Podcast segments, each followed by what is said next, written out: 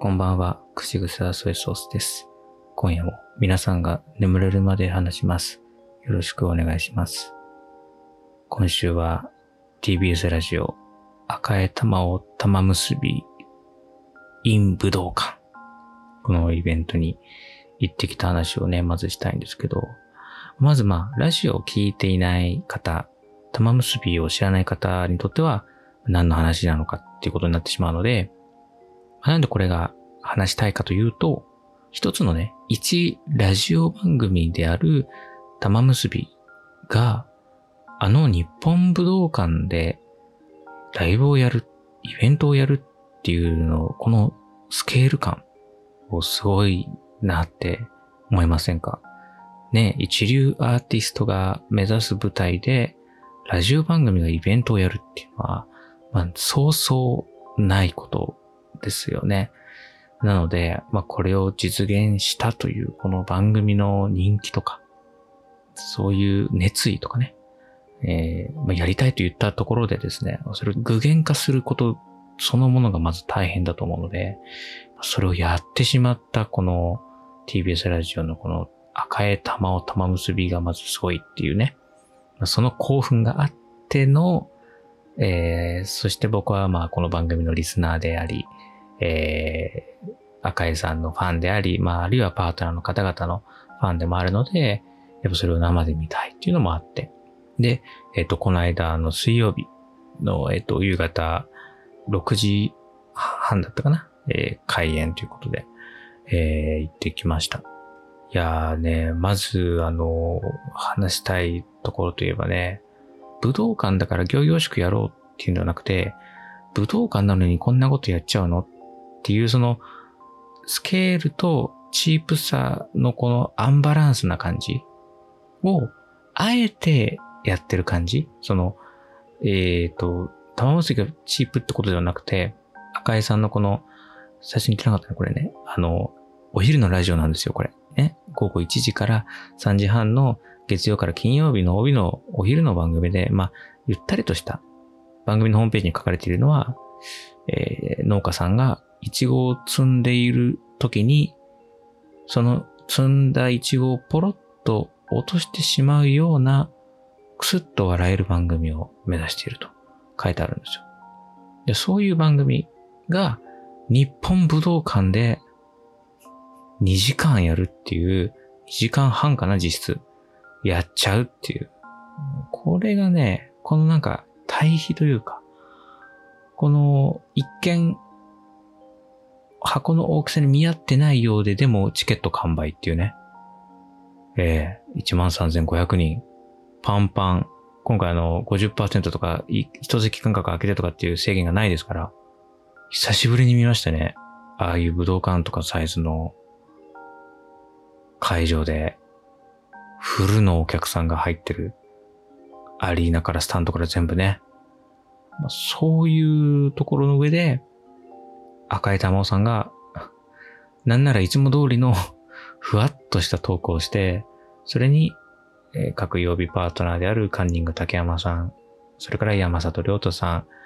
えー、博多大吉さん、そして土屋レオさん。で、金曜日は、えー、富山さんと、えー、玉袋筋太郎さんっていうね、この二人がやってるんですけど、だから皆さんがそうツッコミするっていう構図ね。何もね、ラジオと変わらないんですよ。そのラジオと変わらない空気感を武道館に持ってきちゃってる。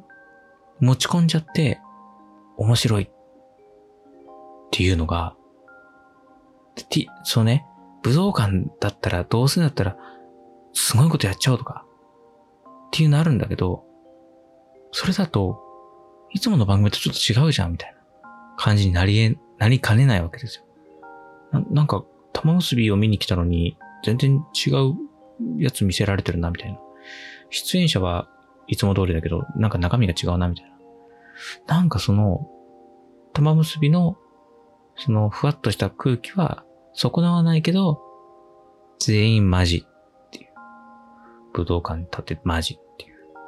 それがね、すごい良かったなって思うので。まあそんな感じですかね。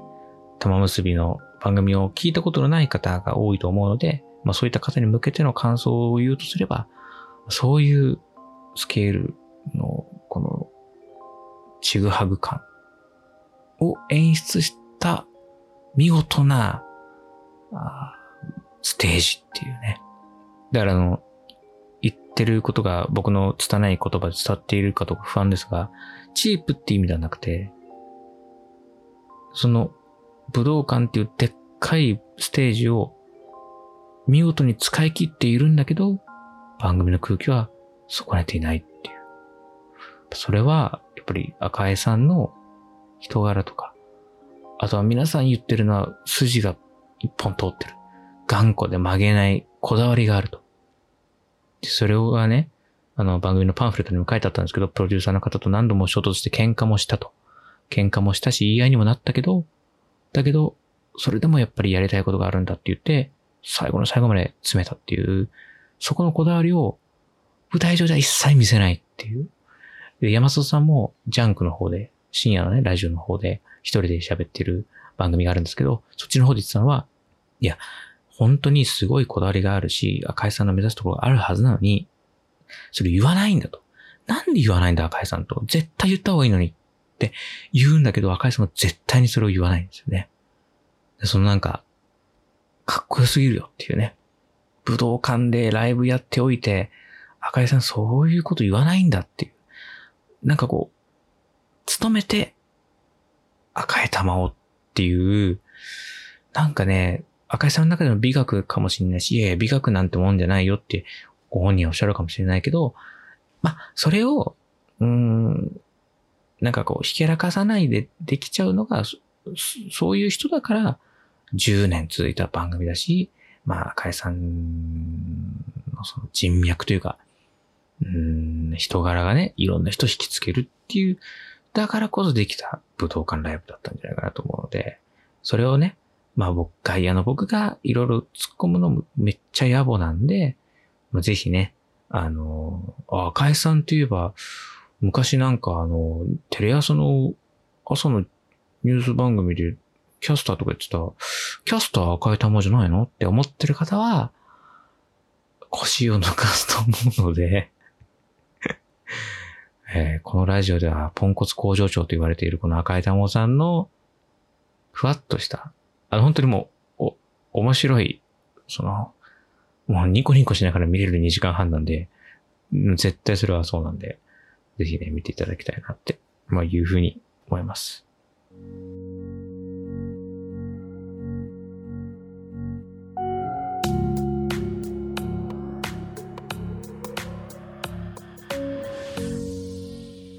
この番組では皆様からメッセージを募集しています。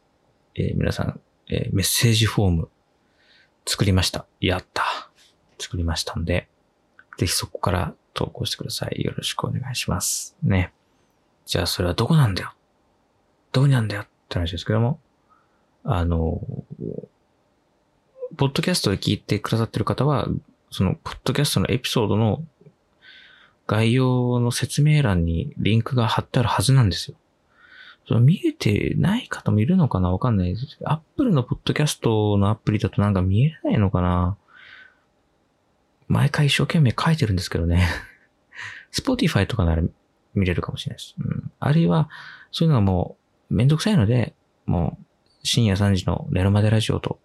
検索していただくのが一番ですね。そうすると、あの、今回ですね、この番組の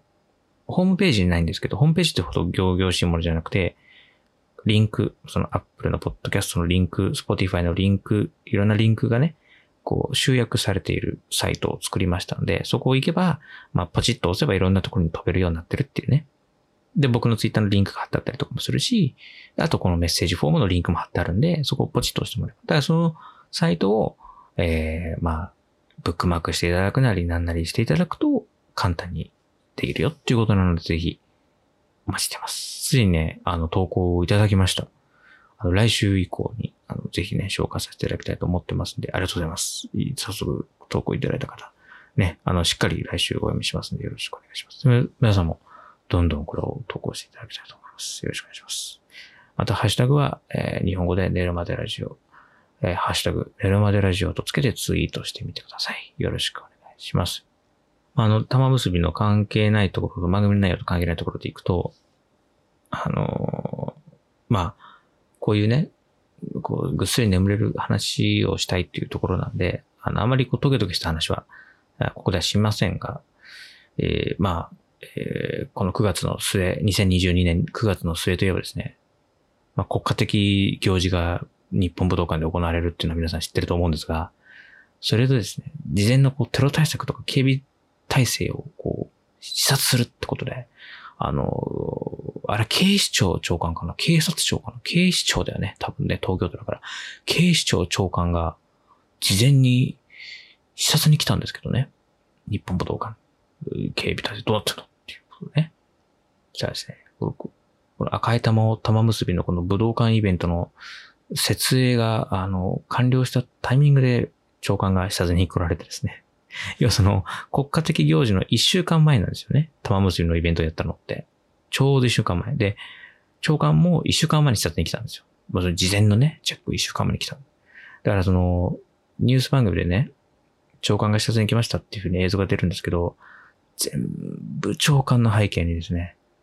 玉結びっていうね、真っ赤な登りが、はたはたと、はためいていて、で、武道館の看板にもですね、赤い玉を玉結び、大収穫祭、in 日本武道館っていう、あ、真っ赤な看板が、ま、もう、よりによって、めちゃめちゃ目立つ配色、真っ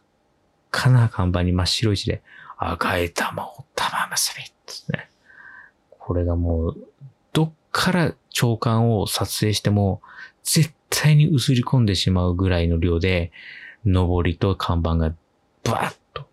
で、NHK は空撮もやってたらしいんですけど、そのヘリの映像からもはっきりわかるっていうね。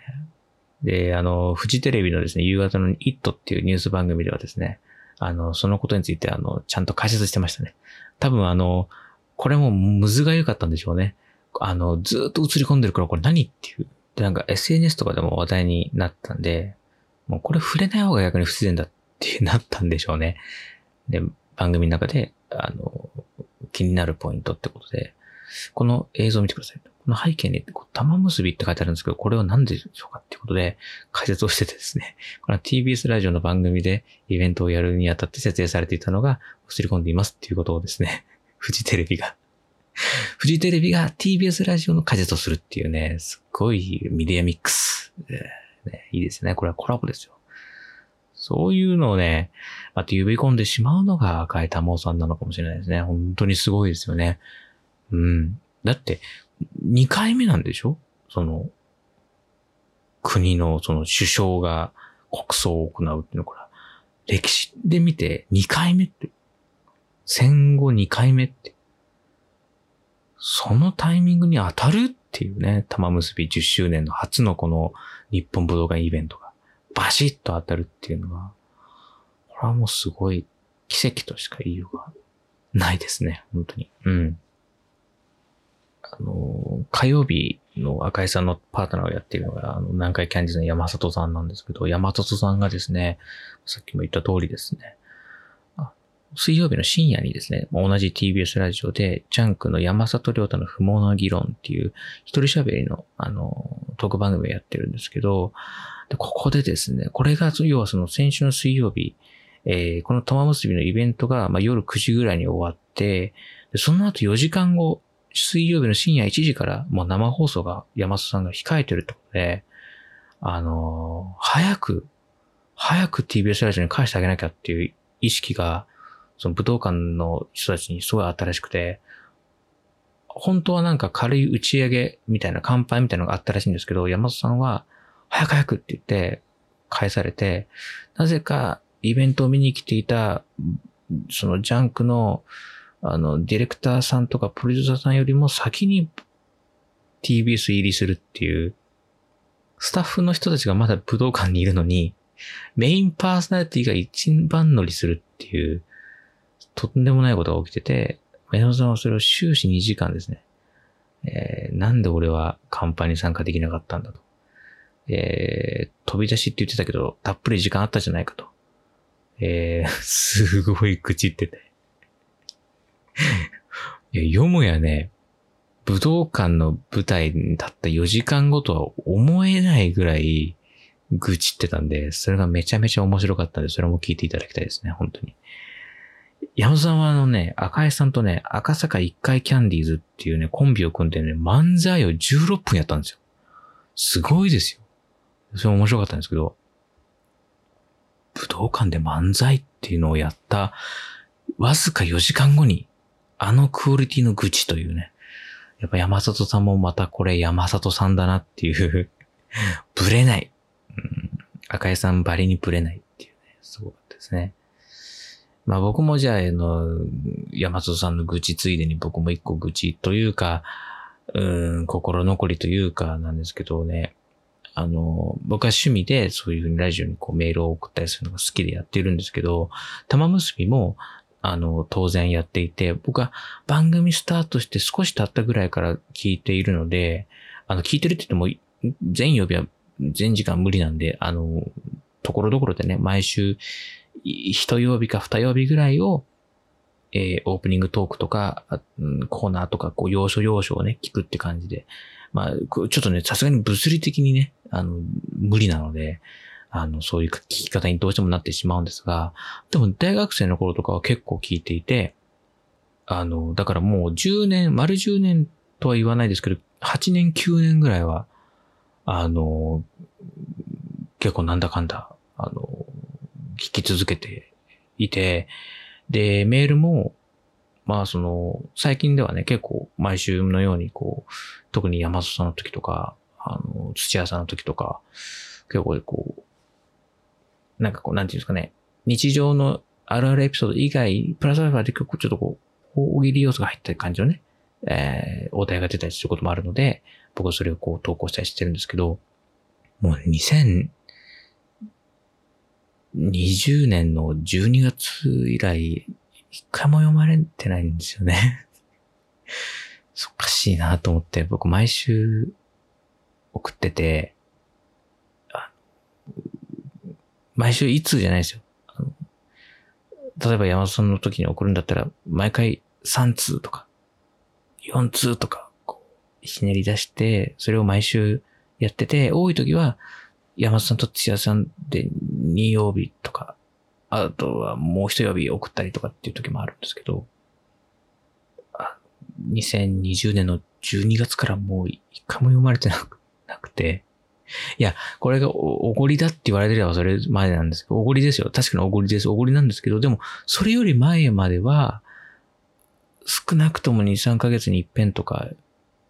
多い時はこう月1とか、読まれてて、こう全曜日フルで揃えて、グッズと交換できるってシステムがあるんですけど、それで T シャツをもらったりもしてるし、なんですけど、こ、この、去年も今年も一回も読まれてなくて、なんかその、不安になってくるんですよ、ここまで。いや、それはもう、一年ぐらいは、まあ、その、僕のメールが単純にね、内容がつまらないだけっていうのは僕思ってますよ、当然。あの、そういうことじゃなくて、そういうこと言いたいんじゃなくて、疑心暗鬼になってくるんですよ。これを、あら、もしかして、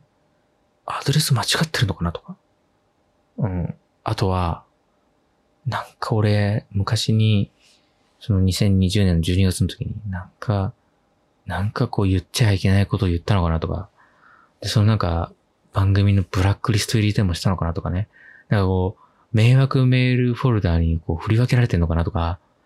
いろいろ思っちゃって、ちょっと、怖いんですけど。わかんないですよ。僕がね、ブラックリスト入りするかもしんないのに、なんか、武道館おめでとうございますなんて言ってたら、お前に奪われる筋じゃねえよ、みたいなことじゃないですか。それになると、すごい不安になってくるんですけど、そうなってないってことを祈って あの、番組に、のイベントに、はい、行きました。はい。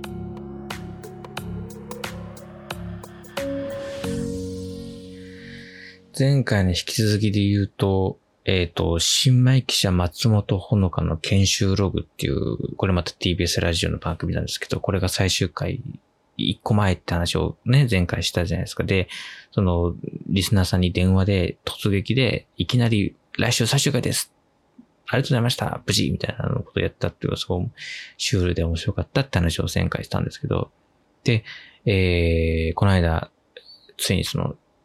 松本穂香さんのこのラジオの最終回があって、オンエア聞いたんですけど、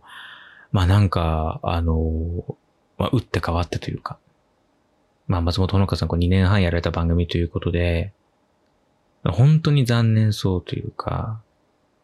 辛そうな感じだったので、こういう風に、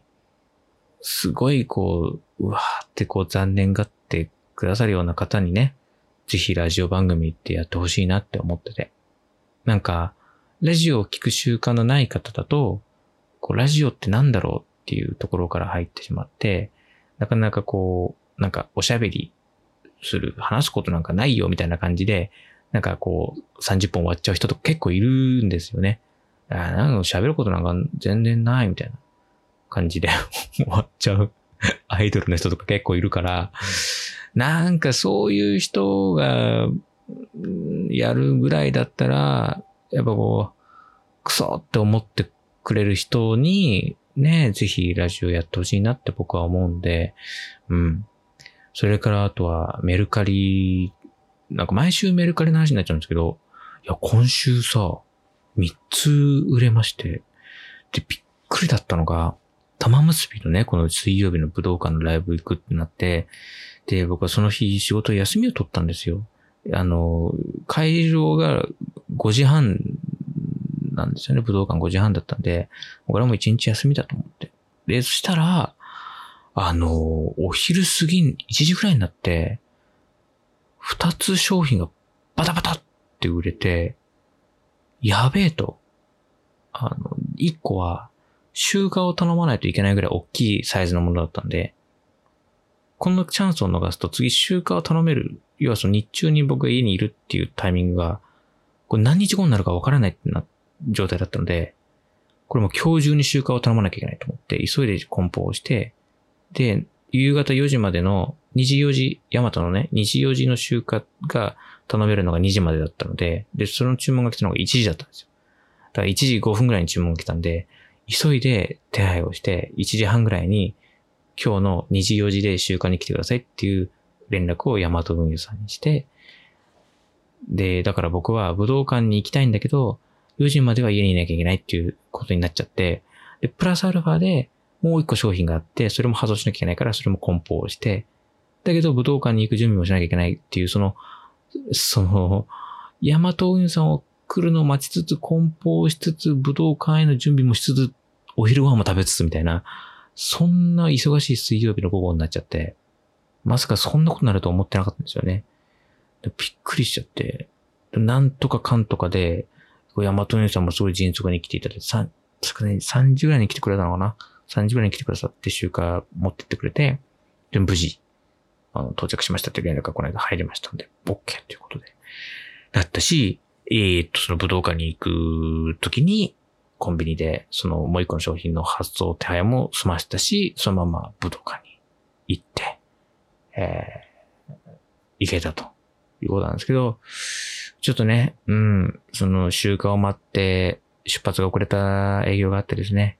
あの、僕が買いたかったグッズが、あの、到着してすぐですね、売り切れという。えー、あの、赤井さんのガチャガチャがあったんですけど、売り切れっていうことでね、あのガチャガチャなんで、100円玉を用意してくださいっていうふうに言われてたんですね。100円玉以外は使えないですよって。で、今ね、この世の中、キャッシュレス、キャッシュレス、キャッシュレスで、僕もね、本当に最近、財布を忘れて出かけたら、あの、野良猫に噛まれて、あたふたサザエさん。全然違うよ。全然違うわ。歌詞が全然違うよ。えっ、ー、と、財布を忘れて、えー、八つあたり、えー、八百屋の親父を大根でぶったたいて、障害知識だよ、サザエさん。みんなが泣いてるでおなじみのね、サザエさんですけど、僕もね、そんな感じのこと起きちゃって、まあ殴ってはないですよ。うん。あの、財布を忘れてるみたいなぐらいのことが起きるぐらい、本当もキャッシュレスが身についちゃってるんですけど、いきなりね、100円玉を用意してください。で、しかも1回300円。で、えー、なんですよってことで、で、全10種類とか言われてるから、何回回せばいいんだろうと思ってるじゃないですか、こっちはね。そうするとさ、100円玉じゃこれ10枚、20枚はあった方がいいなってことになるわけじゃないですか。でも一生懸命ね、1週間ぐらい前から、1000円札を自販機でね、入れて、100円の水を買って、900円のお釣りを出そうとしてるんですけど、そうね、自販機がね、賢いね、900円のお釣りって言ってね、100円玉切りまで出てくるわけじゃないんですよ。500円玉が混じってるんですよ。500円玉1枚と100円玉4枚が出てくるんですよ。その500円玉を、じゃあ100円玉に分けなきゃいけないねってなって、500円玉を自販機に入れて100円の飲み物を買うでしょ？そうすると4枚100円出てくるんですけど、なんでかわかんないけど、1000円札を100円玉に崩すだけに200円のものを買わなきゃいけないっていう、このすごいコスパの悪いことしてるっていう。なんで俺は100円玉を手にするために200円消費しなきゃいけないんだっていうね。200円ってことはこれ、1回分のガチャの3分の2の値段を、そこでもう消費してるじゃないかっていうね。で、これ2000円分を100円玉に変えるっていうだけで、400円使わなきゃいけないっていう。400円あればガチャ1回と3分の1回混ぜるじゃんっていう、そういうことに陥っていて、俺はな、何を、何をして、何をしてここまで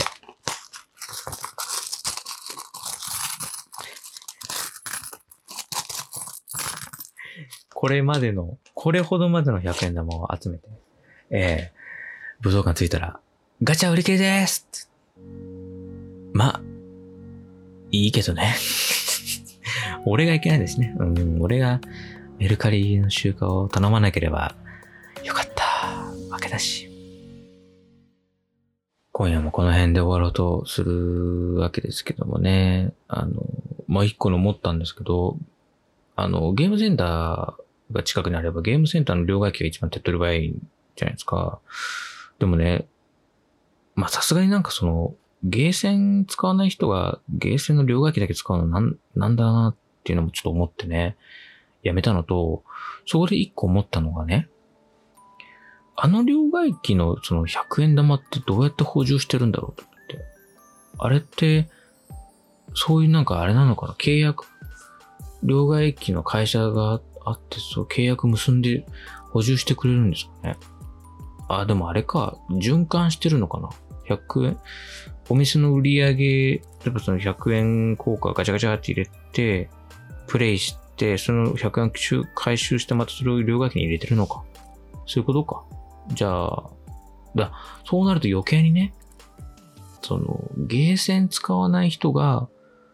両替機だけ使うっていうのはやっぱり NG だろうなって思うじゃないですか。だから僕は自動販売機で まあ、コンビニとか行けばよかったっちゃよかったんですけど、まあね、コンビニも今ね、そんなに安い商品ってあんまないですからね。あの、まあ、うまい棒とかチロルチョコとかそういう駄菓子を探せばあるんでしょうけど、うん、まあね、それを買いにわざわざ行くのもなっていうのがあってね。